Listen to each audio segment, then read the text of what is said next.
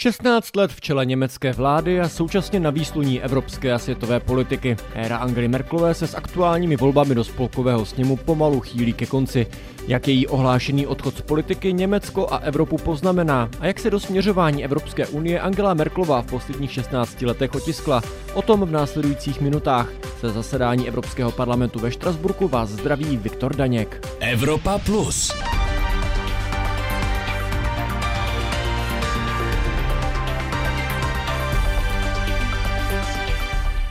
Wir alle spüren, es ist schwieriger geworden, Entwicklungen vorauszusagen. Všichni si uvědomujeme, že události je dnes stále složitější předvídat, ale uvědomujeme si i něco jiného.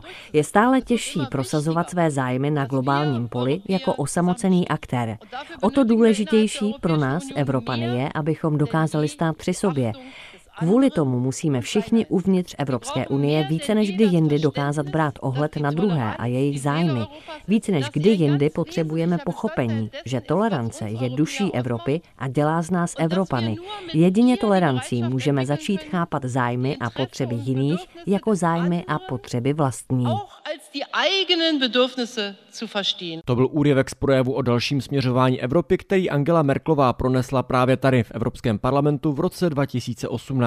Nabádala v něm k odložení národního egoismu a k větší starosti o osud Evropy v globalizovaném světě. V době své vlády ostatně musela řešit hned několik krizí. Berlínský zpravodaj Václav Jabůrek se životopisce Anglie Merklové Ralfa Bolmana zeptal, jak se jí podařilo tolik krizových momentů politicky přežít. Její postup v krizích je vlastně vždycky stejný. Nejdřív je zdrženlivá, vůbec se nevyjadřuje a nijak se neangažuje, dokud nerozpozná plný rozsah krize a nepromyslí si celou strategii. Ale jakmile to udělá a najde si k ní i potřebná slova, tak ji dokáže s velkou rozhodností prosazovat. Neuvěřitelná je samozřejmě hlavně ta trpělivost, kterou do toho vnáší. Když se podíváme třeba na klíčovou fázi eurokrize, která trvala od jara 2010 do pozdního léta 2012. Celé ty dva roky si zachovávala pevné nervy a dlouhá noční jednání v Bruselu vždycky opouštěla jako jedna z posledních. Asi to může souviset i s tím, že Merklová vyrůstala v NDR a na vlastní kůži zažila pád nějakého režimu. Mnohem víc si uvědomuje, že politické systémy nemusí vydržet na věky a k systémovým problémům dokáže přistupovat pružněji než různí západní politici. Dalo by se říct, že Merklová je jediným lídrem převážně západoevropské země, který má ale jakési východoevropské kořeny. Jak se život v NDR, navíc v rodině protestantského kněze, podepsal na jejich politických názorech anebo stylu? Ich glaube, ganz wichtig war diese Minderheitenposition, in der sie als Pfarrerstochter war in der DDR. Podle mě byla nejdůležitější ta její ojedinělá pozice, že byla dcerou kněze uprostřed NDR. To znamená, že si musela neustále dávat pozor na to, co a kde říká.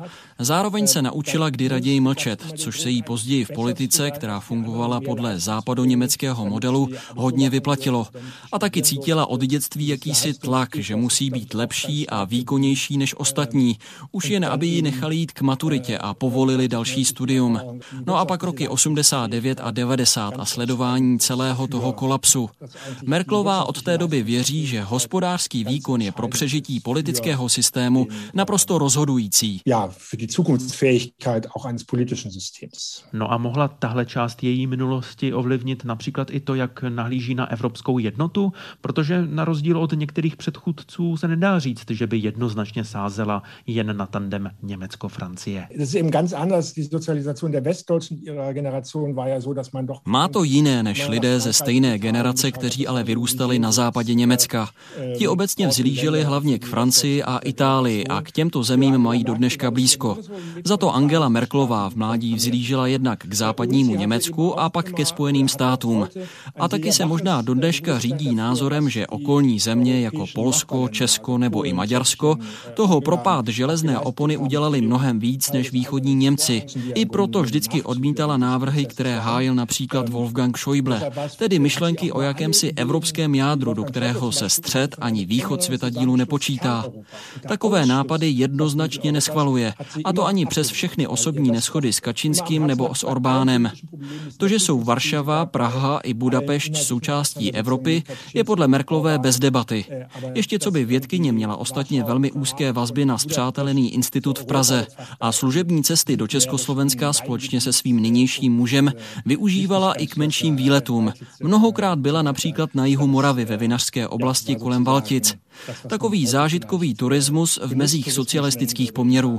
Do Rakouska se tehdy ještě podívat nemohla.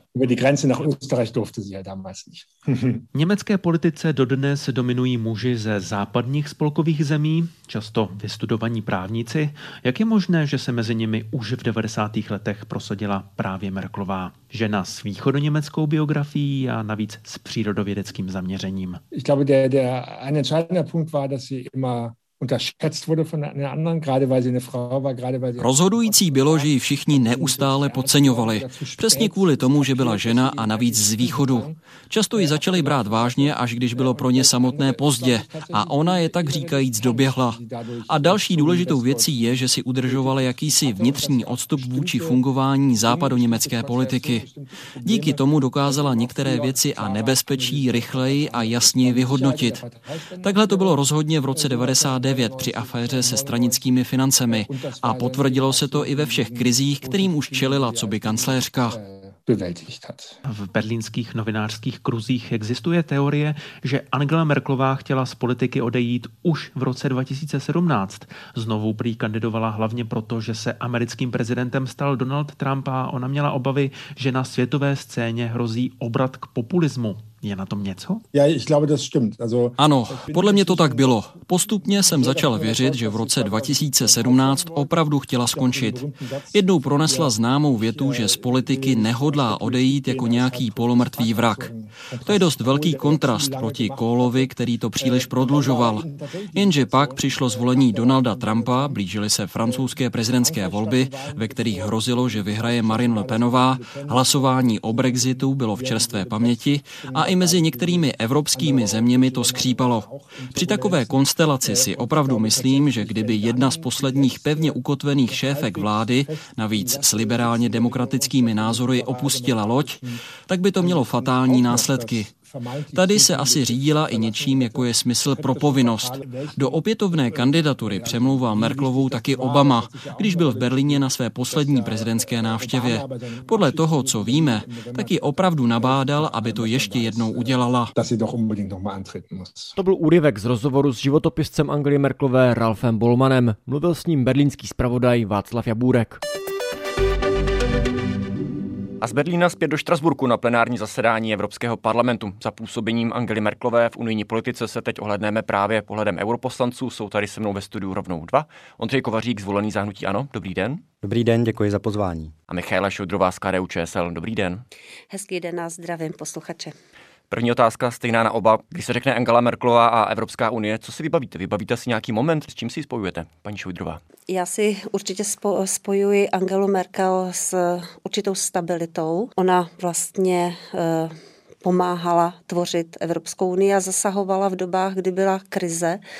Eh, všichni se podívali a poslouchali, co řekne Angela Merkel. Takže eh, taková typická krizová manažérka, můžeme si vzpomenout období, kdy ona nastupovala vlastně v období eh, ekonomické krize, pak eh, období migrační krize, tam myslím, bychom se měli zastavit, ale nakonec i migrační krize vlastně vyústila v dohodu eh, kterou Angela Merkel sjednala. Takže nakonec i tam ona zasáhla velmi efektivně, můžeme vzpomenout krizi na Ukrajině. Takže pro mě je krizová manažerka velmi úspěšná. K těm krizím se dostaneme. Ondřej Kovaříku, pro vás nějaký moment nebo nějaká vlastnost Angely Merkelové, s čím si spojujete?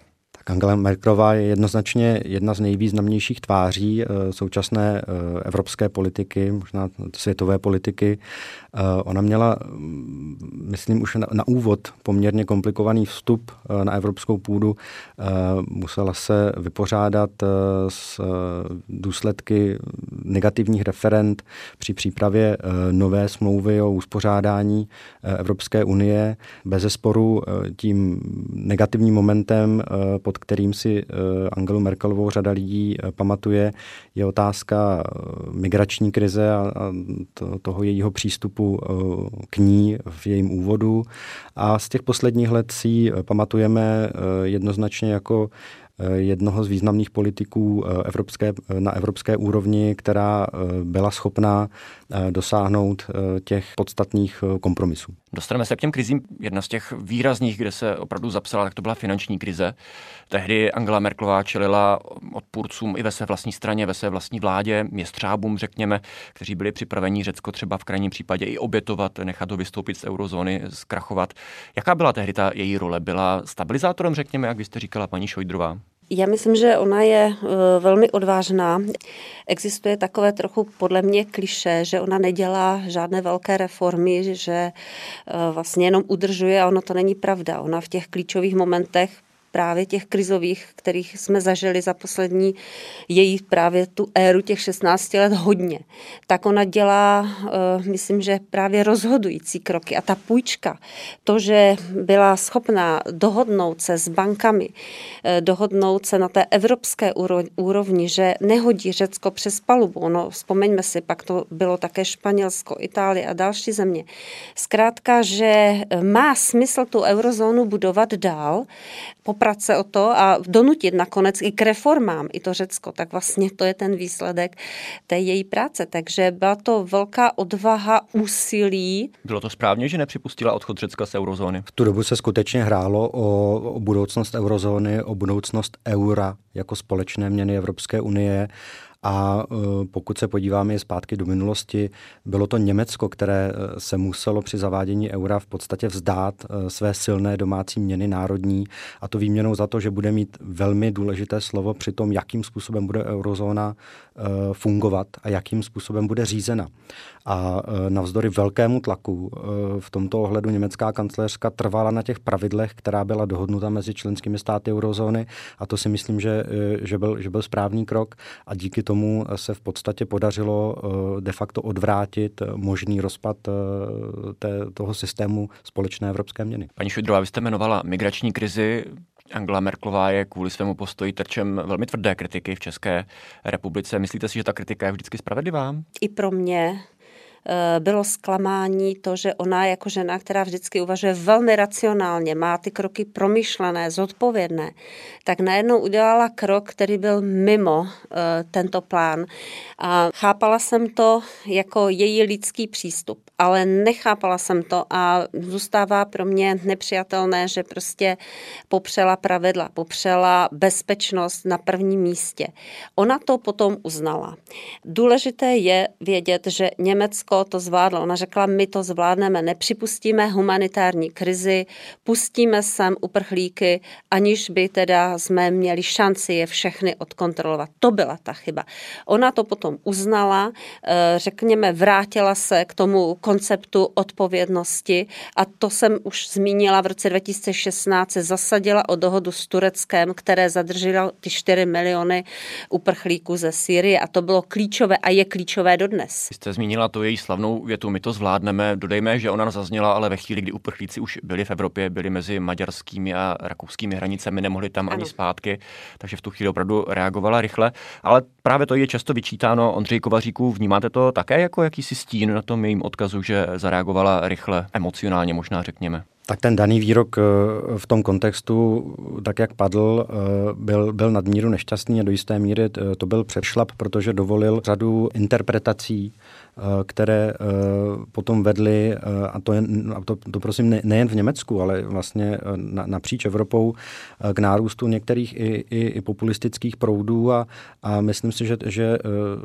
to, to nebyl ten správný krok na, na úvod. Na druhou stranu, a, a tady souhlasím i s paní kolegyní, je pravda, že Německo výrazně přispělo k tomu, že v dalších krocích se jak Evropská unie, tak jednotlivé členské státy vydali cestou hledání velmi pragmatických a funkčních řešení, jak se s tou složitou situací migrační krize vypořádat.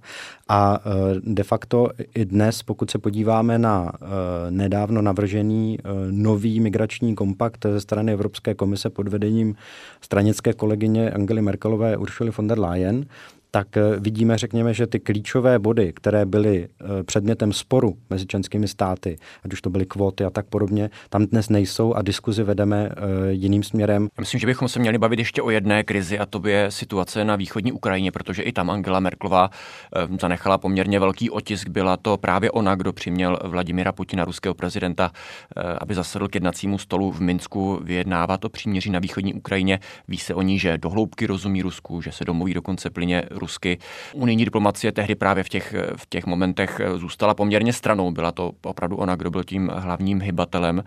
Jak si myslíte, že se budou vztahy s Ruskem vyvíjet po odchodu Angely Merkelové? Myslíte si, že bude její osobnost chybět, paní Šojdrová? Já si myslím, že určitě bude chybět. Já to vnímám i v kontextu pro mě slabší pozice eh, vysokého představitele EU pana Borela, který podle mého názoru není dostatečně razantní, udělal řadu chyb a v této situaci prostě ta pevná pozice, jasné stanovisko Angely Merkel bylo strašně důležité. A samozřejmě také Nord Stream. To je dědictví jejího předchůdce, eh, socialistického kancléře Schrödera, který prostě leží na, tom, eh, na té debatě, protože vždycky se vracíme k tomu, že eh, nejsilnější pákou proti výpadům Ruska, proti jeho aktivitám na Ukrajině v Bělorusku by bylo zastavení Nord Streamu.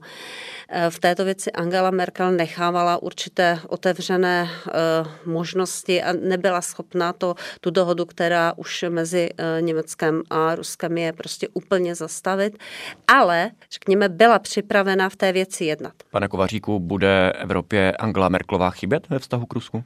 Tak bude jí chybět jako eh, dlouholetá, dlouholetá výrazná eh, představitelka jedné z, z, z klíčových členských zemí. To jednoznačně. Na druhou stranu je, je potřeba říci, že, že ruská otázka v německé zahraniční politice je vždycky možná i z našeho pohledu mírně kontroverzní. Na jednu stranu je Německo jasným zastáncem eh, principů dodržování mezinárodních dohod, mezinárodního práva.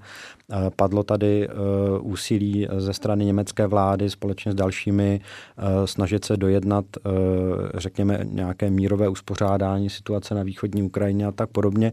Ale na druhou stranu Angela Merkelová, podobně jako například francouzský prezident, jsou zastánci toho, aby se s Ruskem vedl dialog, aby se ty otázky dále diskutovaly, což zase nevždy je dobře přijímáno, řekněme, v tom křídle střední a východní Evropy.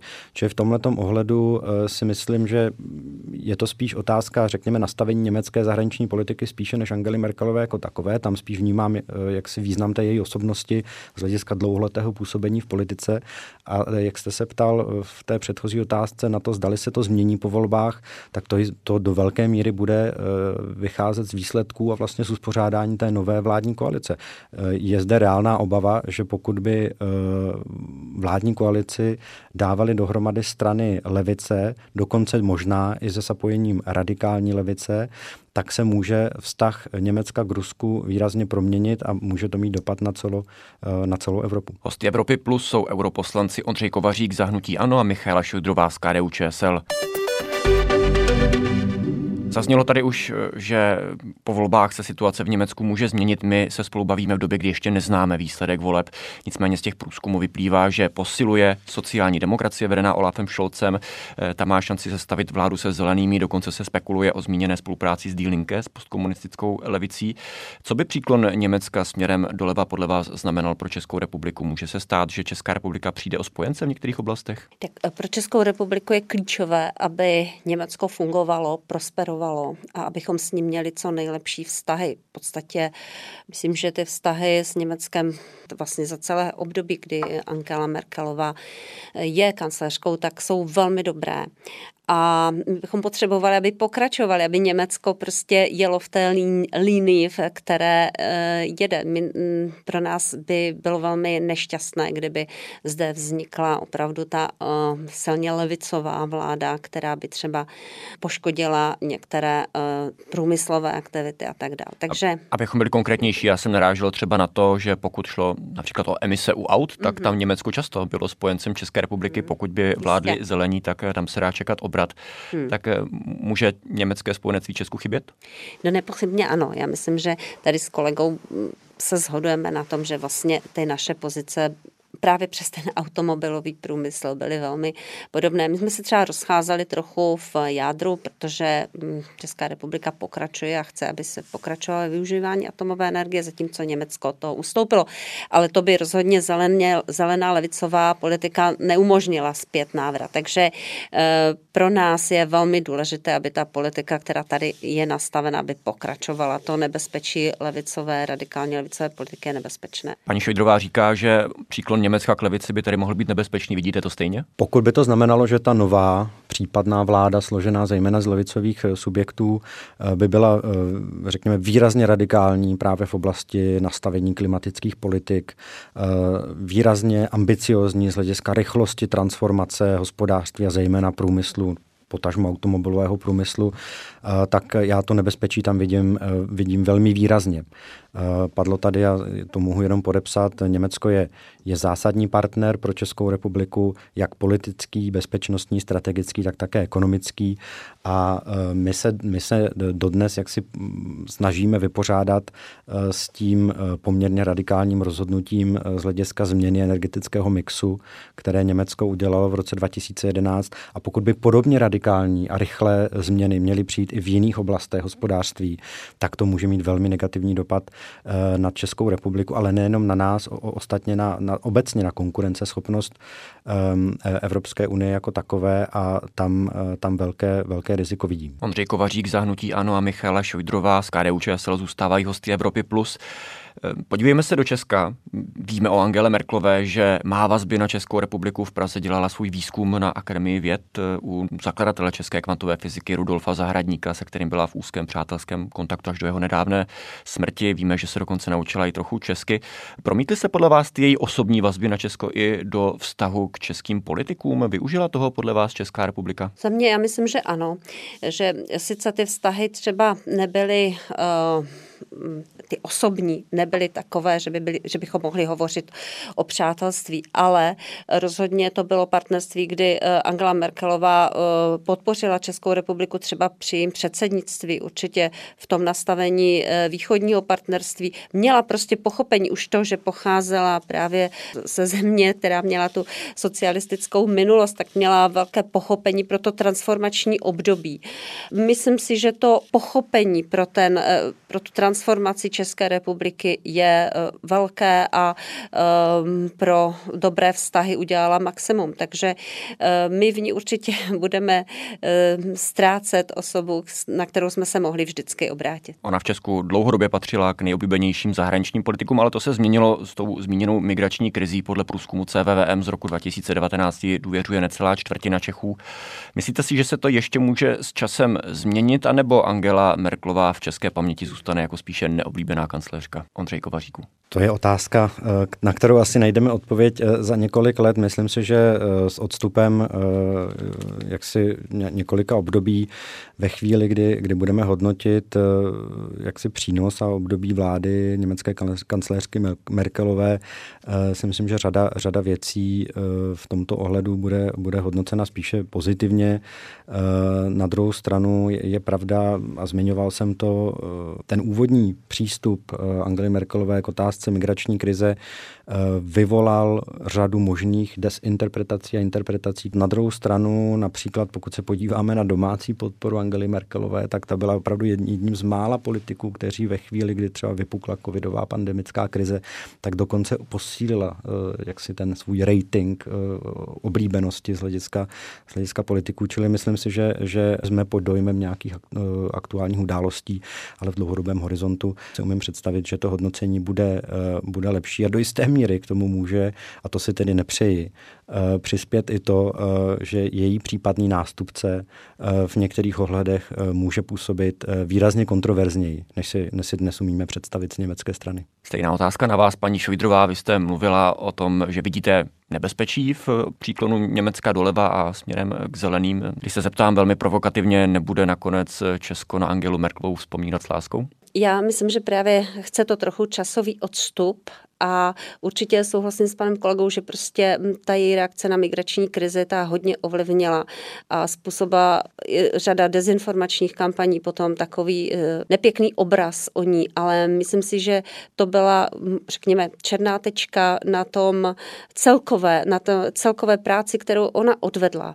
Já e, můžu říct, že mezi lidmi, s kterými já se setkávám, věřím, že to není nějaká úzká bublina, tak oni kromě té černé tečky Angelu Merkel velmi oceňují a uvědomují si tu stabilitu, uvědomují si, že i za naší prosperitou je nakonec právě i prosperita toho Německa, které ona podržela v mnoha situacích. Takže já jsem přesvědčená o tom, že na ní budeme velmi vzpomínat jako na dobu, která, která byla pro nás eh, velmi dobrá, pozitivní, takže já věřím, že se i ten názor časem trochu změní. Říká europoslankyně Michaela Šujdrová z KDU ČSL. Díky moc, že jste byla hostem Evropy+. Plus. A já děkuji za pozvání a hezký den všem posluchačům. Hostem Evropy Plus byl také europoslanec zahnutí Ano Ondřej Kovařík. Díky moc, naslyšenou. Děkuji, naslyšenou. A za pozornost děkuji a příjemný poslech dalšího vysílání ze Štrasburku přeje Viktor Daněk.